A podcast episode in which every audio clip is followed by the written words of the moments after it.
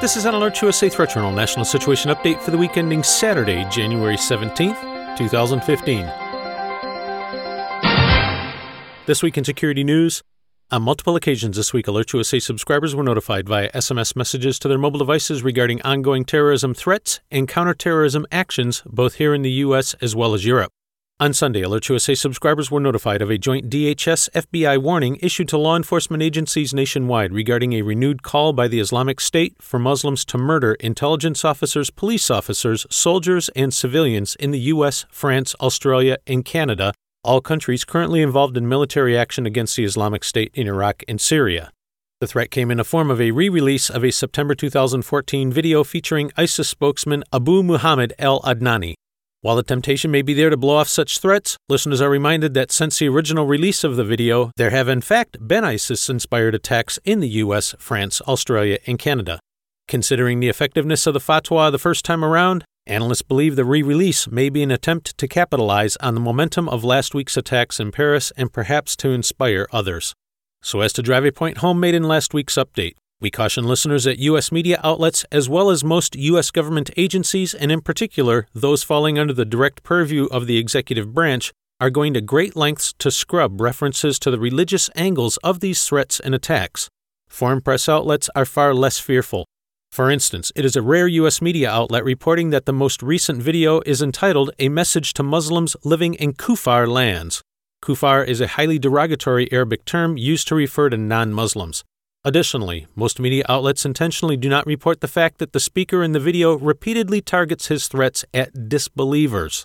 Quote, if you can kill a disbelieving American or European, especially the spiteful and filthy French, or an Australian or a Canadian or any other disbelievers, including the citizens of the countries that entered into a coalition against the Islamic State, then rely upon Allah and kill him in any manner. Do not ask for anyone's advice and do not seek anyone's verdict kill the disbeliever, whether he is civilian or military.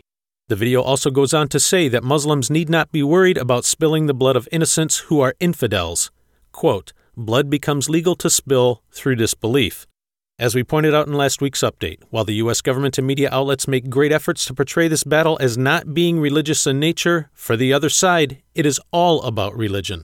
Given the recent attacks on New York City police officers, the NYPD and the Sergeants Benevolent Association issued specific reminders to officers that are well advised for all law enforcement. Quote, if you are assigned to a fixed post, do not sit together in a police vehicle. At least one officer must stand outside the vehicle at all times. Pay attention to your surroundings, approaching vehicles and people, and look for their hands. In related news, the North African arm of Al Qaeda, formerly known as Al Qaeda in the Islamic Maghreb, is threatening more attacks on France, according to a warning posted this week on a jihadist website. Quote, as long as its soldiers occupy countries such as Mali and Central Africa and bombard our people in Syria and Iraq, and as long as its lame media continues to undermine our prophet, France will expose itself to worse and more.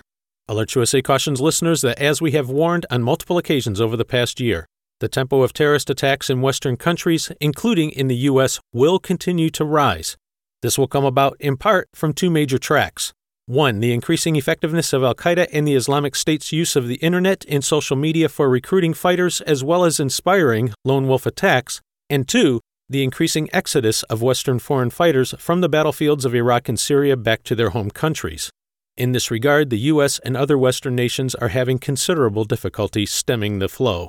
Also, this week, on Tuesday, AlertsUSA subscribers were notified via SMS messages to their mobile devices regarding increasing security measures being implemented at airports across the U.S. and overseas. The steps are being taken in the wake of recent terror attacks in France, Australia, and Canada, as well as the Christmas Eve release of Al Qaeda's slick quarterly internet magazine known as Inspire. This latest issue includes what counterterrorism experts say appears to be the most detailed and potentially lethal bomb recipe published by Al Qaeda to date. In addition, instructions are also provided on getting the bomb through airport security and even where to sit on a plane. Listeners are reminded that this publication is produced by Al Qaeda in Yemen, also known as Al Qaeda in the Arabian Peninsula. The group has amongst their ranks the master bomb maker Ibrahim al Asiri, who is believed responsible for multiple previous attempted attacks on commercial aircraft, including the failed Christmas 2009 attempt to bring down an airliner near Detroit by underwear bomber Umar Farouk Abdulmutallab as well as the October 2010 plot to bring down cargo aircraft using bombs built into printer toner cartridges. Asiri is reported to be obsessive in his development of various types of explosives which are virtually undetectable. One such bomb was used in the August 2009 attempt to assassinate Saudi Deputy Interior Minister Prince Mohammed bin Nayef. Currently holding the prize for the most bizarre bomb attack on record, Asiri somehow convinced his younger brother, Abdullah, to pack 100 grams of the high explosive PETN inside his rectum. Once Abdullah was close to the prince after having passed through a metal detector, the device detonated, ripping Asiri's brother in half but only slightly injuring the prince. According to Matt Olsen, the former director of the National Counterterrorism Center, quote, this group, Al Qaeda in the Arabian Peninsula, is absolutely determined to try and carry out an attack on a U.S. bound airplane. The prospect of AQAP trying to get a bomb on an airplane has been, for the past several years, at the top of the list of concerns of the U.S. counterterrorism community. According to Homeland Security Secretary Jeh Johnson, while there is no specific, credible threat of an attack, the Paris incident, along with others in Canada and Australia, and the recent public calls by terrorist organizations for attacks on Western objectives, including aircraft, military personnel, and government installations, make the need for additional security at American airports and elsewhere self evident. As has been the case for over 12 years, AlertsUSA continues to closely monitor the overall domestic and international terrorism threat environment and will immediately notify service subscribers of new threats, warnings, and advisories, or any developments which signal a change in the overall threat picture for American citizens as events warrant.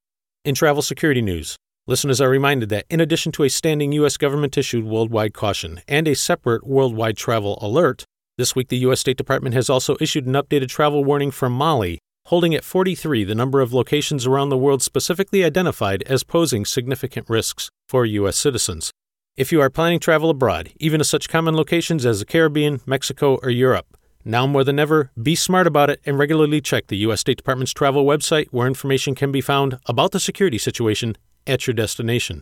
This has been an AlertsUSA Threat Journal National Situation Update for the week ending Saturday, January 17th, 2015.